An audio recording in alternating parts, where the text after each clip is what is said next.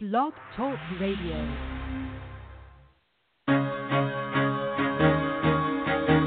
Carol the Coach. Sex, love, and relationships. We talk about it here. Carol the Coach. Compassion with contemporary relevance. I am a psychotherapist. I can be your personal life coach and I can help you with your issues. There are no problems too small or too big. You can talk about anything. Speaker, columnist, radio TV host, and commentator. Carol the Coach brings messages of wellness and empowerment within reach of everyday people every day. Almost five years ago, I lost my soulmate in an accident. He was killed in a plane crash. Life just for me has seemed to stop. There are groups all over the city. I I mean, I teach one. It is a specific way to start thinking so that you shift how you see the world, which then shifts your energy, and then you feel better and you actually see things differently. Carol the Coach. Always available too at carolthecoach.com. Now, I've got Russell on the line. I'm 47 years old. I'm a truck driver. I'm married. I have a wife in San Francisco. Okay. I haven't been home in six months. My thing is, I I don't know if I have a sex addiction or what the problem is. Why do I want what I can't have? And as mm-hmm. soon as I can have it, I don't want it anymore. You're right on target when you say, I don't know if I have a sexual addiction. Well, guess what? Yes, you do. And you know what? That's my specialty, Russell. So you're at the right place. Continue. I meet women online, and, and I'm in a different part of the country. Mm-hmm. I, I travel all 48 states, so I love sex. I hear self esteem issues. You never felt good enough and you didn't feel like you were getting what you should have then, and you're reenacting that now. Do you want to change that about yourself? I got an, an interesting email this week. He says, You know, Carol, after reading your book, I realized that you are really a rough and tough therapist. And I thought that was so funny because I am very direct and I am very honest. And I want so badly for the people that I work with to really understand and get what they need to do to get healthy. So, am I rigorously honest? Absolutely. Do I want do I want to hurt anybody's feelings? Heck no. I am all about delivering the message so that you hear it, you get it, and you use it. And that's why Help Her Heal, an empathy workbook for sex addicts to help their partners heal, is just very direct. It's very in in your face. I mean, but it doesn't put anybody down. I mean, I am consistently reminding the addicts that are reading the book that they caused this and they have to figure out what to do to make it right. That is one of the things that I am 100% doing. But at the same time, I also give them a lot of hope that they are in good recovery, that they do want their life to be different, that they are willing to do what it takes, that they are attending to her needs. And when you are willing to do whatever it takes to right the wrong and create a power differential where you pretty much let her make a lot of the choices and decisions right up front to encourage her and to help her find safety, to begin to restore trust. I mean, that doesn't come for a long time. You know, it's not in the first month, it's not even the first three months. I would say it typically comes um, anywhere after 12 months. She has got to see you walk your talk. So I hope that you all will be interested in this workbook. It really does create a way, it teaches empathy, it teaches reflective listening, it teaches uh, feeling identification. I mean, it does a lot of incredible um, awareness for the skills that you need to restore a relationship that's been fractured. And I am super excited to be having my co author, Allan Katz. You know, they call him, I do believe it's the intimacy coach. And what I love about that is that he helps people work on intimacy. And so he wrote several of the chapters on intimacy. And I'm just so excited to have him on because his work, he's just one of those men. You know, I he attended one of my workshops um, for our certified sexual addictions therapy. Um, the conference was actually it's every year, and it it helps to keep you new and fresh. And he attended my workshop, and he he put together this incredible packet of information. And I said, Allan, this is really good. And you got this from my material? And he said, Yes. And I said, Hey, let's write a book together. And so he's going to be talking about the connection between empathy and the different forms of intimacy. He, and, you know, I know all you guys, whether you're partners or addicts, you want intimacy. So it's an important topic, and I'm excited that we got somebody who's going to be talking about what are the eight forms of intimacy. You've heard of the five love languages. Well, what are the eight forms of intimacy? And what is the connection between empathy and emotional intimacy? And of course, we're going to be talking about connections. When we're talking about sex addiction and partner betrayal, we're also going to be talking about roadblocks. So I know this is a show for you, whether you're in a relationship or not. Everybody needs to work on intimacy. And everybody needs to know what's normal. And you know, there are no normals, but I do have to say, there are some predictable experiences that one can have that, you know, it may not feel normal to you, but I can say, hey, that's absolutely normal. Just like I said, mm, it takes over a year for, for a partner to rebuild trust. Now, somebody, it might take three years.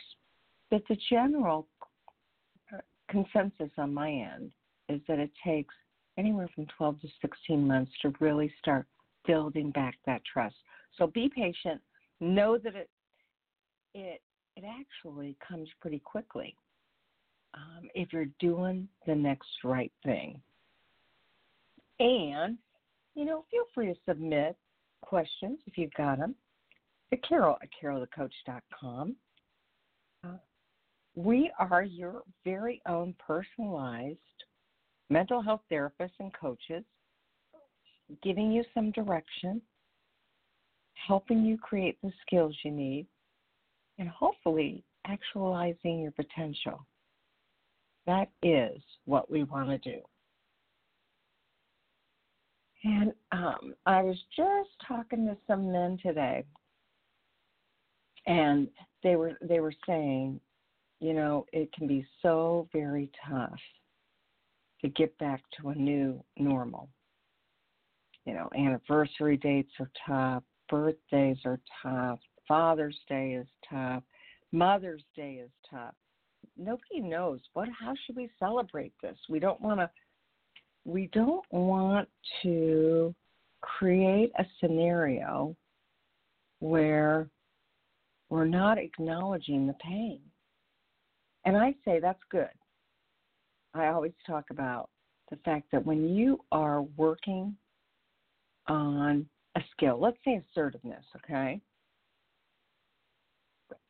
I'm teaching the addict how to be assertive because there are four types of communication, and they are passive, where you let anybody walk right over you, and aggressive, that's where you attack others Passive aggressive, that's when you get somebody back behind their back. And then assertive. And assertive means that you're clear and direct about what you need, how you feel, and what you believe. It does not mean you get what you want. Well, when I talk to addicts about how to be assertive, I ask them to be very gentle, to start with the sandwich approach. That's when you start with a statement that says, Hey, I absolutely know that you may think I have no right to share this feeling, but I'm working on being transparent with you. So, what I want to say is that I would really like to start celebrating birthdays again. I think they're important. I think we need to be able to figure out how to do them and, and make you feel comfortable. And I'm willing to start out really slow because that will actually make you feel better. And then you sandwich it at the bottom. You say, and I realize this is a risk for you because the last thing you want to do is create a new normal if I'm going to slip or relapse. But I want you to know I'm re- really working hard. Okay, so you've sandwiched it at the top with the pain she must be feeling and your trepidation about being assertive. Then you're sharing what you want, and then you're wrapping it up with how you are the new and different, even if she's scared to believe that, and you don't blame her. Okay, that is how you do assertiveness. And now, as I said, I'm really excited to um, be talking with Allan J. Katz. He is my co author for Help Her Heal, and he is the intimacy coach. So, Allan, welcome to the show. Thank you. Can you hear me? I sure can. Can you hear me okay? Okay. Yeah, I can hear you. I just heard a little voice say I was muted, so I got nervous. Oh, you're not. Yeah, how are you? Thank you for having. Okay, thanks for having me on tonight. Oh, you're very welcome. I'm thrilled to have you on because you know, sex addicts and their partners, they want to know about intimacy. So tell me, how did you initially, you know, how did you get coined the intimacy coach? Oh, okay. So I um, I actually took a course uh, on LinkedIn with a with a friend of mine, and I had uh, these butterflies as my uh, logo, and she didn't she didn't think that was proper, and she um, she said I needed to change that, and so I I decided that I needed a tagline for my my business uh, rediscovery coaching and rediscovery counseling and coaching. So I just came up with this little topic because that's really what I, I like to focus on because I feel that that's what's really missing uh, for a lot of couples. You know, a lot of couples just think it's um, sex or there's just one form of intimacy, um, and that's that's sexual intimacy. But really, there's lots of different types of intimacy, and so that's what I like to teach, and that's so I, so I, I picked that as my slogan. And actually, um, since October, my uh, volume of business has, has doubled. Um, just just just from changing the logo and the and the uh, the little title underneath and a few words on my website. So um, it's working. so I'm sticking with it. Well, that is fantastic. And it is interesting how branding and marketing can make all the difference. Now, you have the Oh, yeah. belief that there are eight types of intimacy, right? That the eight Correct. forms of intimacy. Tell us a little bit about that, Allan. Okay, so there are eight for so there, there's eight forms of eight stages of intimacy. Okay, so there's number one.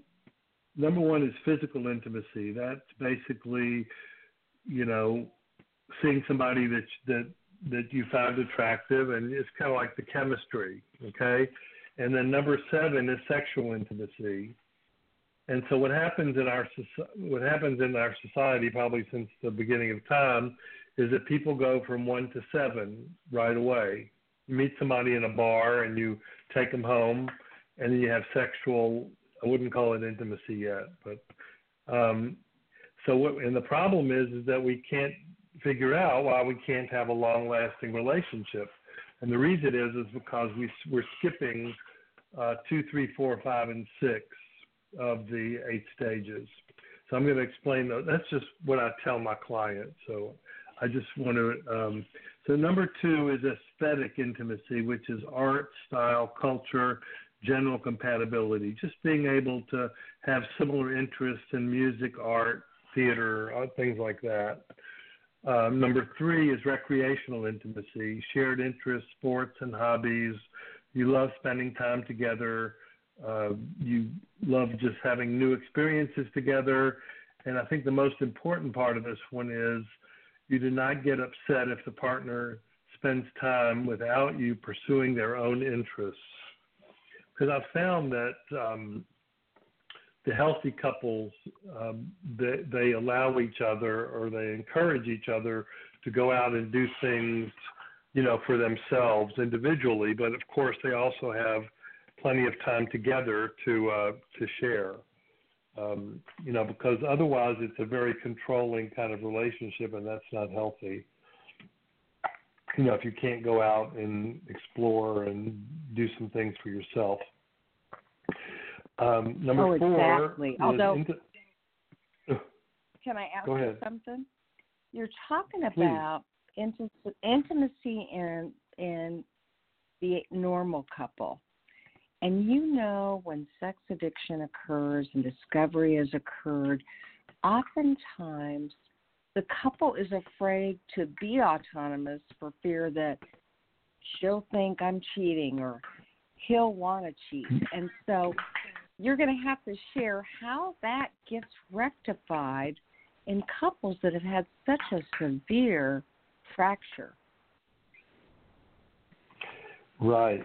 Um, so that's a good question. Um, so we, we, we like to put in place uh, for our sex addicts and their partners, we like to put in place, you know, different forms of um, uh, boundaries, so to speak. So what a lot of people do is they, you know, the wife or the partner, whoever the, I mean, the, the betrayed partner has some type of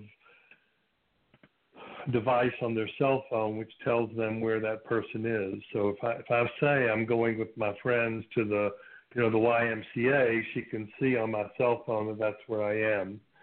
Um, so you know that that takes away a lot of the it, builds the trust back with the wife, knowing that you're saying you know you're saying where you are is where you really are.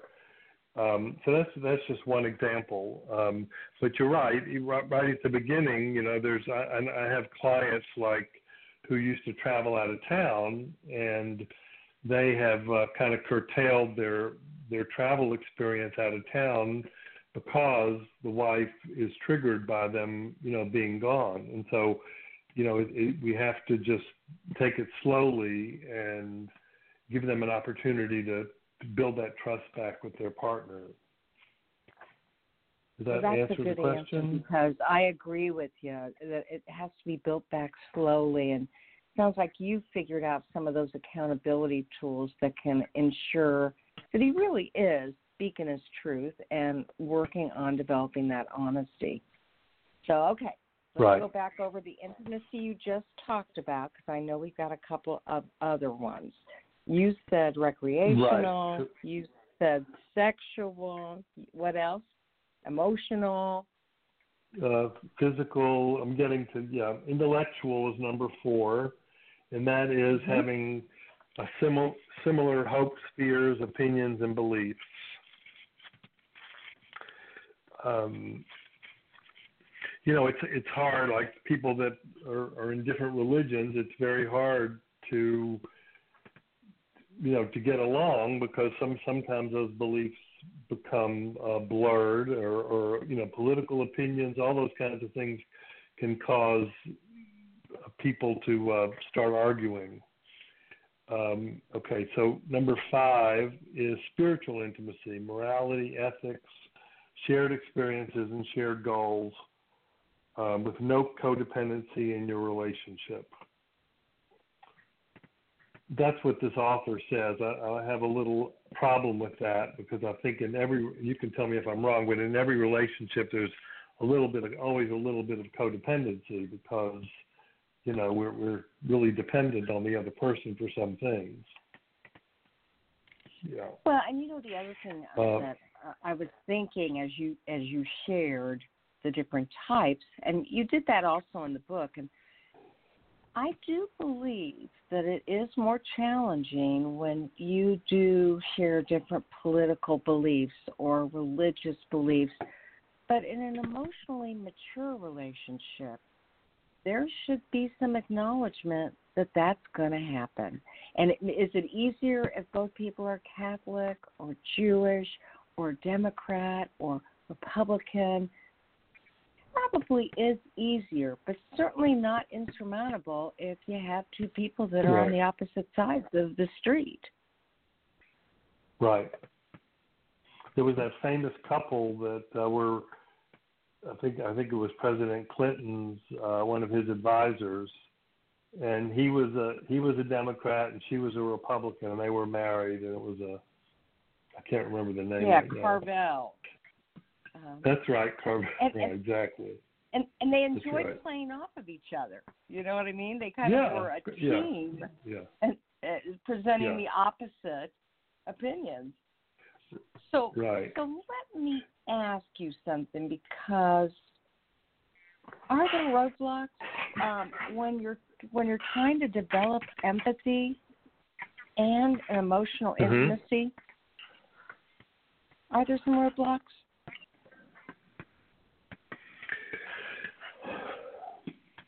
Yeah, there's a lot. There's a lot of roadblocks because uh, you know em- emotional intimacy is about sharing feelings, trust, security, and safety, and we have to accept the the person for who they are.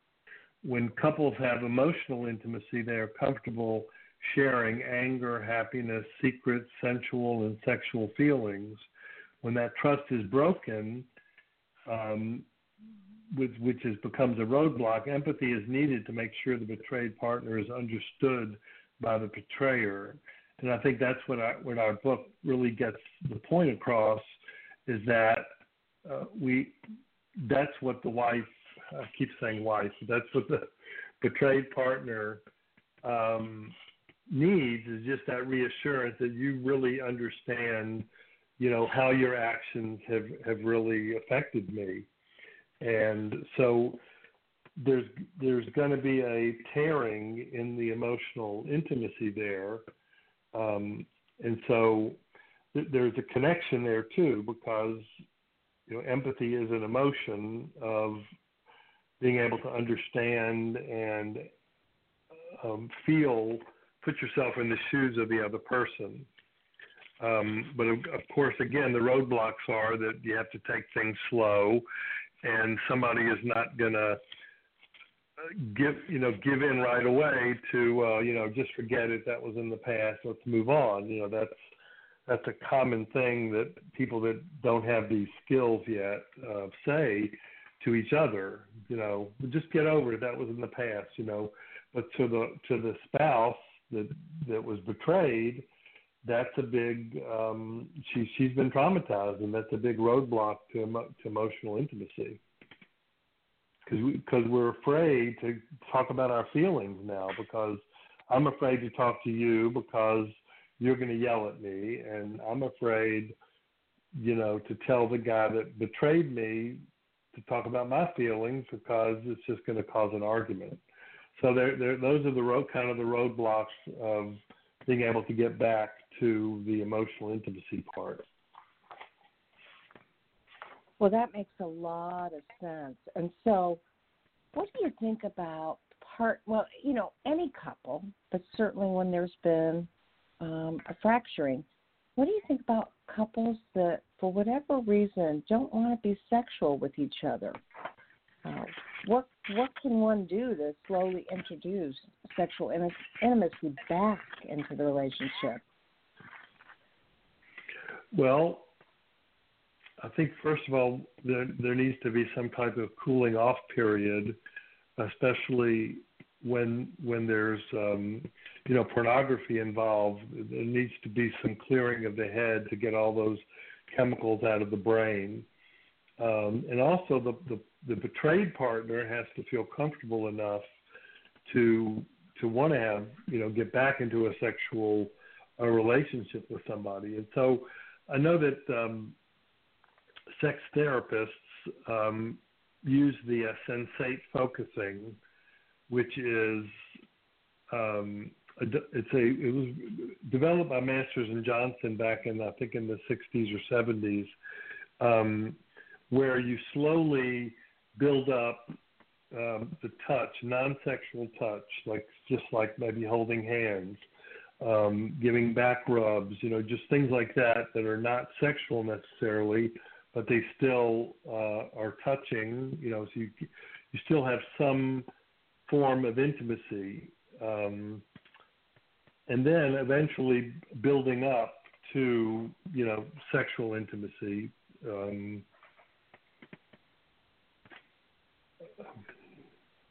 and so you're saying find, find comfortable and safe ways of touching and then build on those.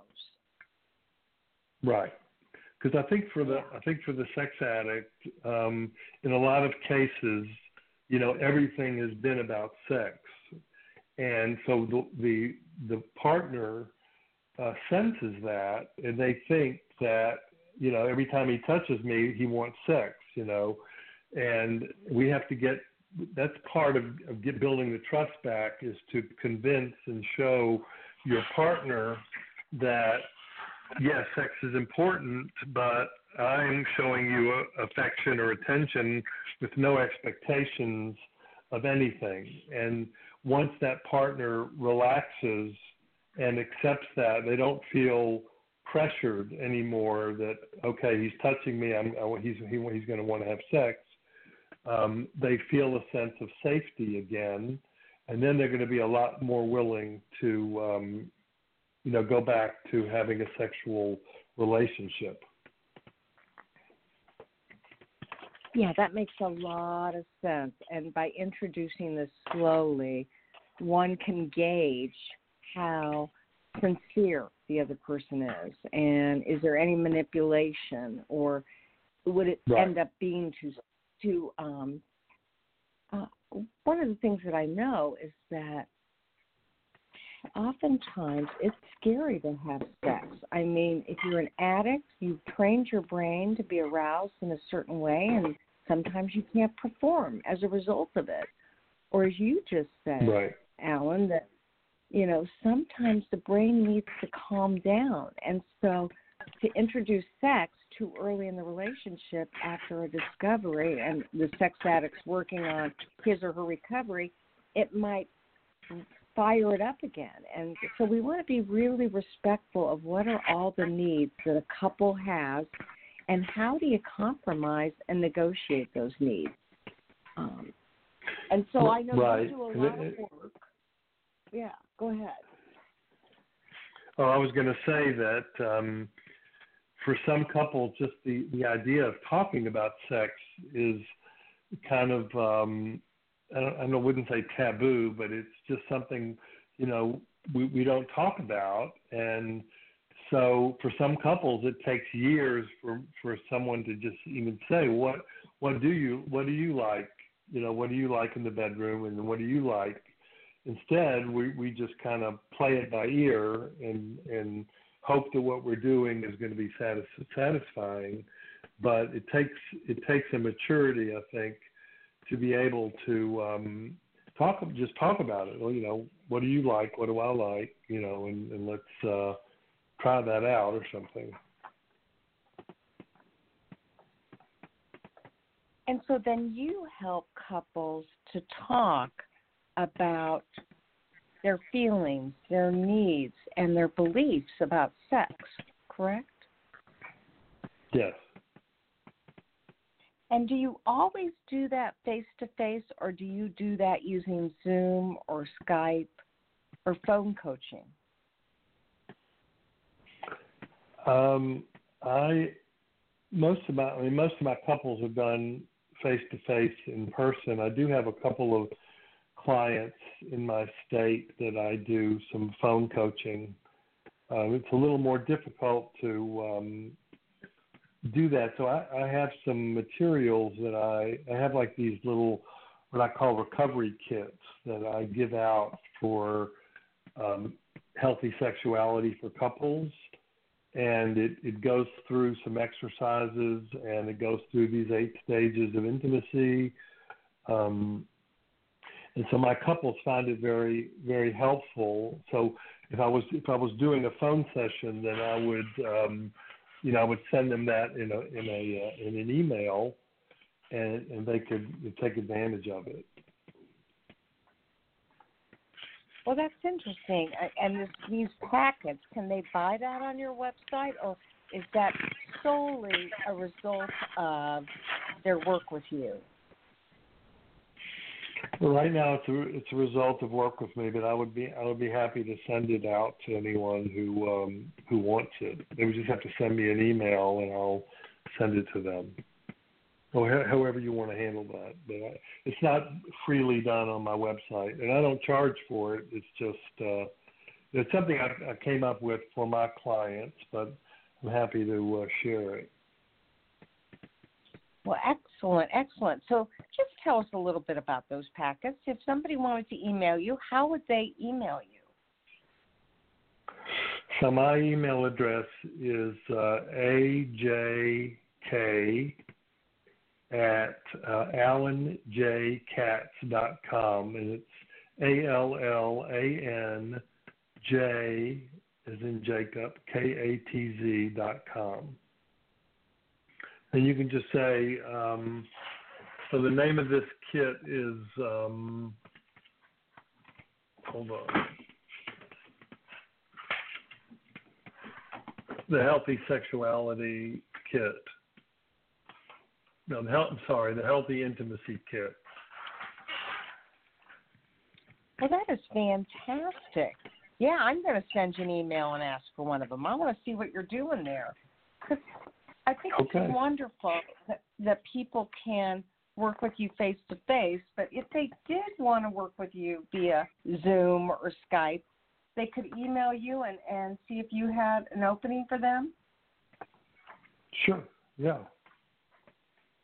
Okay. Absolutely. So now let's get back to talking about intimacy and and you say that empathy is a right brain feeling emotion. And how does intellectual intimacy help that? So intellectual intimacy is, is all about hopes, fears, opinions, and beliefs, which in some form is a left brain function. So when you have this form of intimacy, you discover how to mirror each other, validate each other's points of view, and exchange ideas, dreams, and goals. So sharing with your partner questions like, what do you consider your greatest accomplishment? How do you define success? What do you stand for religiously or spiritually? Where do you stand on society's view of betrayal? And do you think societal lack of morals and values play a part in the escalation of betrayal in our society? That's a long-winded question, you know, to kind of get into the reasons why you know you betrayed me um, trying to figure out you know because you don't you don't want to blame it on society but there's been maybe to some people there's been a uh, loosening up of you know what what our morals and values are in my opinion. Um, so you have to be able to um, you know talk about those different in, intimacy, intimacy things, hopes, fears, opinions, and beliefs in an intellectual way. And and then again, when you do that, that sorry, that builds it, it works with empathy so that you can show that you understand what that person is saying, what they're feeling, what their opinions are. It doesn't mean we have to agree with every single thing, but it just means that you know empathy is I'm putting myself in your shoes. I can see how you feel that way, or I can see how you might believe that way, and I can get along with you still, even though we may have differing beliefs, values, etc. Yeah, and, that and make you any know, sense? What I, yeah, it totally makes sense. So if a couple doesn't have really good communication skills and they're not really left brain, they're not really intellectual, you coach them as to how to do this, correct? Yes, I do. okay. And and right. so that's got to be kind of slow, I would think, um, because you're kind of working on two different intimacies or emotions at one point. You're talking about empathy, which is a right brain feeling emotion, putting yourself in somebody else's shoes, and then you're talking about why it would be important to have empathy and to show your emotions. And you know, in the book, it talks about the five primary feelings anger, sadness, loneliness, fear, and happiness. And then it also talks about shame and guilt. How do you think shame right. and guilt gets in the way of those emotions?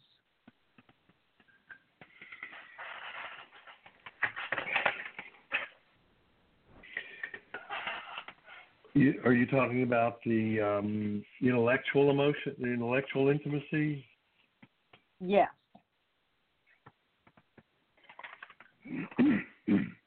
well, a lot of times we don't want to talk about these types of things. We don't we don't want to talk about our fears or opinions and beliefs because we may get um, disagreed with. Excuse me. Uh, so we may have some shame and shame and guilt around things that we've done, and so the person with that shame and guilt may not want to talk about those things uh, because they may get judged. But this is the whole the whole idea is to be vulnerable enough in your relationship um, to be able to discuss these things uh, without you know without the shame or guilt.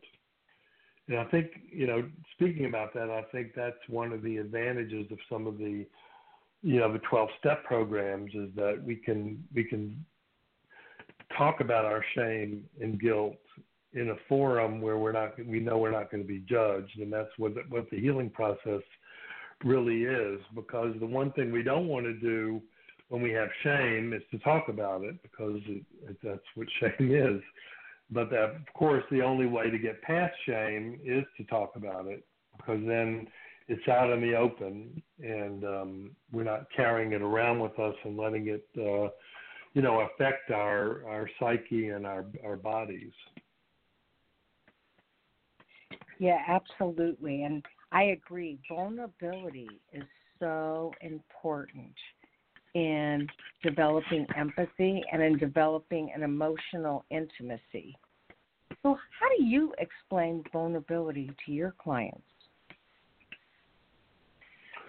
Well, I I always recommend that they watch the the famous um, TED Talk video by Brene Brown on vulnerability, shame and vulnerability, uh, which made her famous. It's only about 20 minutes, but I've had even in my groups that I used to do, I've had so many people really uh, become positively affected by that um, that film. So I um, you know, vulnerability is just it's hard because we think if we're vulnerable, we're going to get criticized, but really it's kind of kind of counterintuitive because uh, the more vulnerable we are, the more we become respected. I think by our partners, especially. You know, most of our partners want us. They would rather us be tell them the truth and be vulnerable that yeah, we, we slipped or we, we made a mistake or we said something wrong. Um, we, they would rather us be honest about that up front than them having to, you know, find out something that we did that we're holding back and not telling them. So that's where vulnerability is really important in building back the trust and empathy in the relationship. Yeah, I 100% agree, and I that's certainly three things that a partner wants from a sex addict in recovery. The first one is that the partner wants to know that he recognizes her pain and he sees it and he knows that he caused it. So, you know, there there is one thing.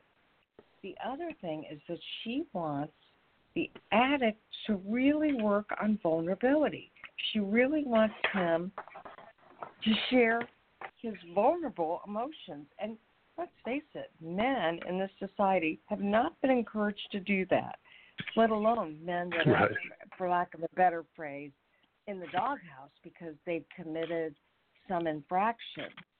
Now, I have a question right. for you. Allan, I want to know do you think societal norms and values, or lack of them, kind of play a part in the escalation of betrayal? Uh, actually, I really do. Um, you know, it's the the like kind of like in the Me Too movement. You know, we we don't we don't um, agree with sexualizing and objectifying women.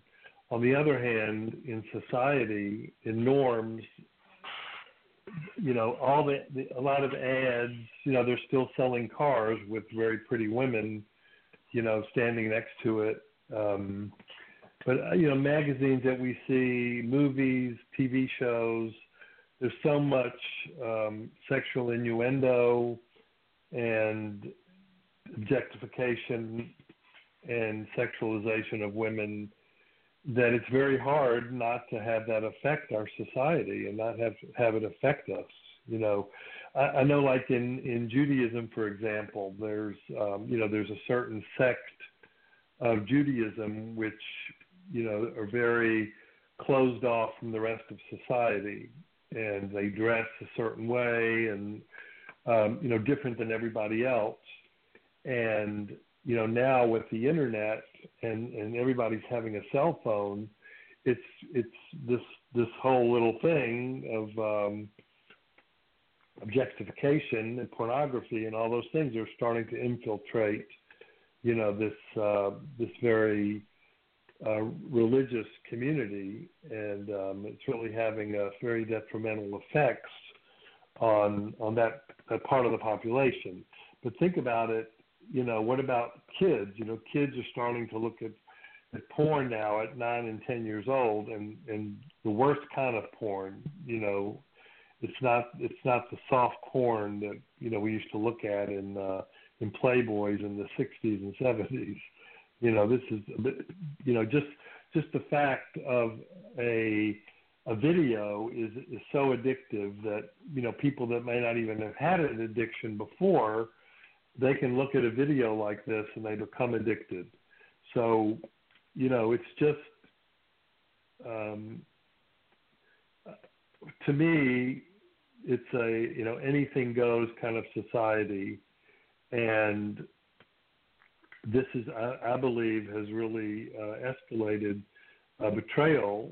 Um, because I like just tonight, I was having a group, uh, had my uh, sex addiction group tonight, and one of the guys was saying, I don't, I don't understand why my wife is so upset. It, it was just sex with somebody else. It's, it's no big deal. Everybody does that. I don't, I don't know what the big deal is. But, but you know, that's there's no moral, there's no morality there, no value of of listening to what another person is going through. You know, so I, I the answer is yes. That was a long, long-winded answer, but. And you know, I you know one of the things that I really believe is that that's where a group can be so helpful because here this man is, he's indoctrinated into believing that casual sex is not that big of a deal and it shouldn't be as offensive as it is because he's been so desensitized. And so that's when the group can go, dude, what are you doing? Of course she's going to be upset. You know, she doesn't want you looking at other yeah. women's bodies. She doesn't want you doing porn. She doesn't want you to have sex. Um, and and can kind of be a wake up call for somebody who doesn't even know what their own morality is anymore. I mean, it's just kind of been whitewashed. Right. Because one of the so, guys in the group said, uh, you know, uh, go ahead. Sorry. What did he say? Oh, he said, well, what religion, you know, like, what's your religious belief? And he said, I don't have a religion, you know, so it, it kind of all fit in. Like, there's no, there's no sense of where where are we where are we getting the the the moral values and you know that that that we've all learned. You know, like what's what's right and what's wrong. You know, you can say. So he said, uh, you know, do unto others as um, you want to be done unto. That was his motto, which of course comes from comes from the Bible anyway. But um, you know that that doesn't excuse the, the fact that you know yeah I'm going to do this with this other person, but I'm also ignoring the fact that I made a vow to my spouse that I wasn't going to do this. You know. So. Yeah. So okay, as we kind of wrap up this conversation, I want to know what you think is the most important arrangement that a couple can make to keep their relationship strong.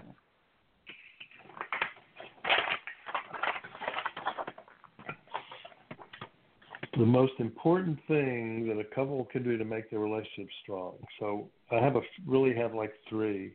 Okay, so um, but set boundaries, set boundaries for the betrayed partner. Set boundaries, and then the the partner, the betrayer, so to speak, has to respect them. Uh, number two, make recovery a priority in the relationship along with your partner. And number three, build trust through action and empathy. And I think if if you can do that, um, I think I think the statistics are um, if both partners are working individually in therapy and then they're going to couples therapy to work through some of this, that there's a 90% chance that uh, they can save their marriage.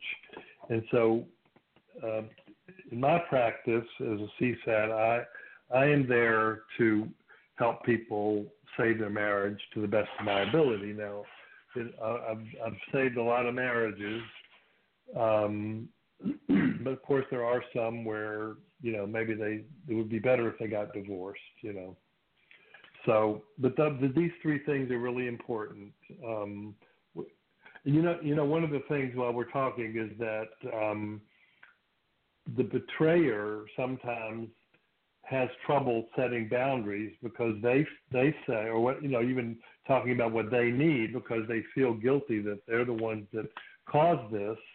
And now you know that they don't have any more rights at all. So um this uh, you know I, I, that's true to some extent but i think um that in some instances in some other parts of their relationship they do have a right to say how they feel and, and um, set some boundaries for themselves also. And so, what might some of those boundaries be? Give us a couple of examples. Okay, so um, for example, if a person has a pornography problem, um, you know, having the having someone, you know, have the the um, passcode to, you know, the, the filter that's blocking uh, the pornography, um, giving access to the wife of their phone.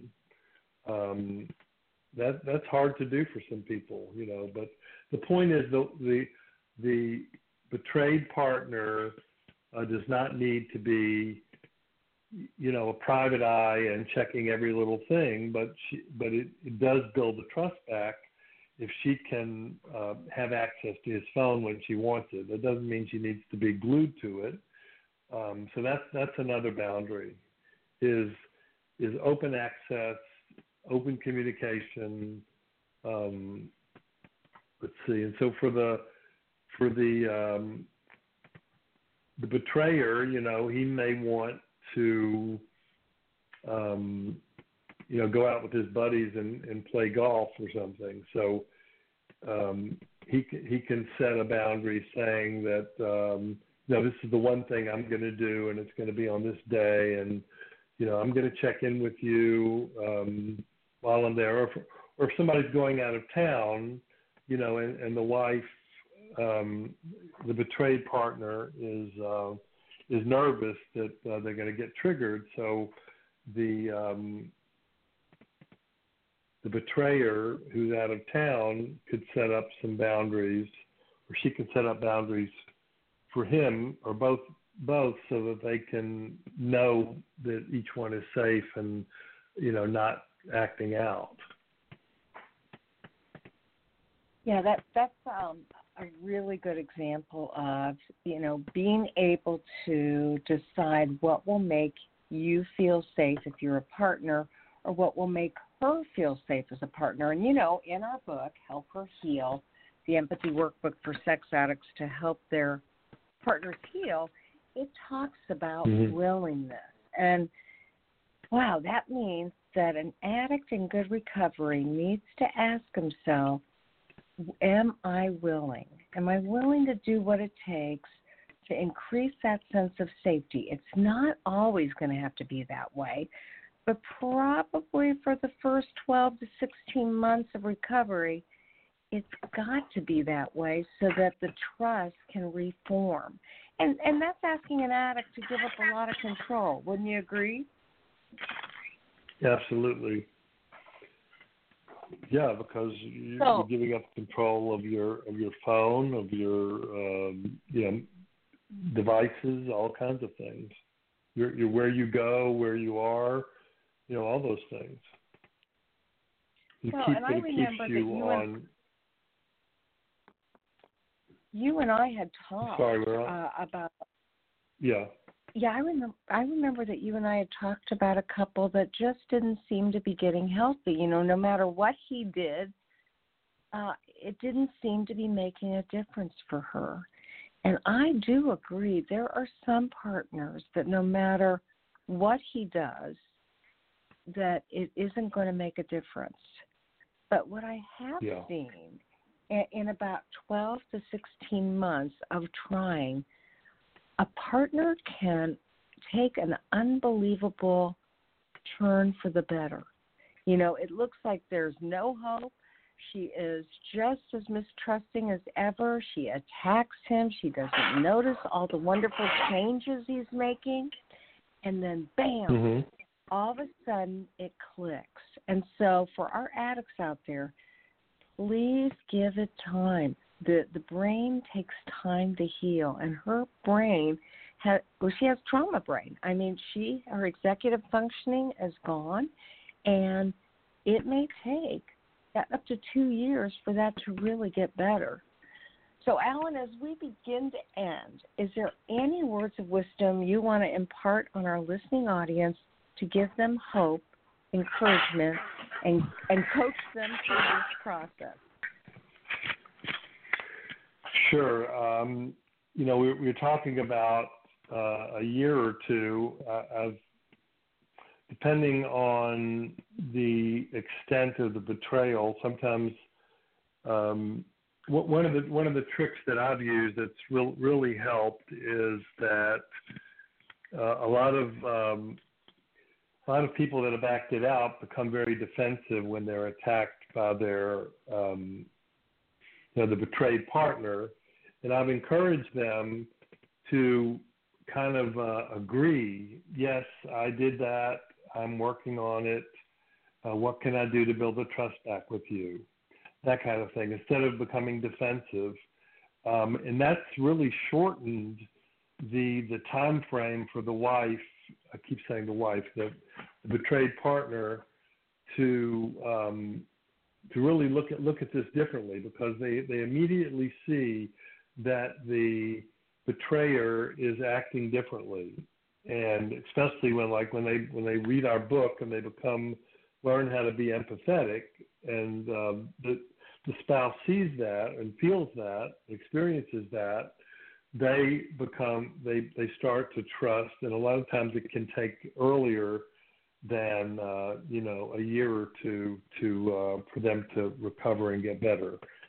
But you know that so that gives them a little hope that um, if they're you know if people if people can get into the mode of of acceptance that this is a disease and people most people have been having this this hole in their soul way before they even met the the partner, and that it's it's really their issue too. then they can have a little bit more uh, acceptance and eventual forgiveness. And a lot of times that'll take um, less time than uh, than the average. So I hope that gives people a little hope uh, and encouragement. Um, it's definitely possible, but you've got to um, you have to each be in therapy and then in couples therapy. You got to be working in the workbooks and going to meetings and, like we said before, making recovery your priority for both of you. Oh, that is good advice. And thank you so much for having helped me write that book. I tell everybody you were the impetus to get me going from the packet that you made me to then um, my commitment to get uh-huh. on this when you said you would would also add to the book. So I thank you so much and may we do some workshops together and just keep helping our addicts help her heal. Yeah, absolutely. All right. Well, I appreciate you having me on, and it was a pleasure uh, being there for your audience and for you again. Well, thank you, Allan. You take care and make it a good week. All right. Thank you. You too. Have a good night. All righty. And again, that was Allan Katz, and he he's just done so much. He he really is a prolific writer, and really got me going on making a difference in this project because I had really wanted to write this book. And I just knew if I was going to write it, I needed to commit to somebody, and he was my guy. So I really, really appreciate that. And I just want to tell you again if you want to give him a call, if you want that packet he was talking about, I want to tell you that he is known as the Healthy Intimacy Coach and he is out of Memphis, Tennessee. He is uh, he does he's written several books, addictive entrepreneurship and experiential group therapy, interventions with DBT, a 30-day program for treating addictions and trauma. Okay, that's Allan J. Katz, A L L A N J period K A T Z. And that's it for now. We can't wait to see you again. You have a happy 4th of July.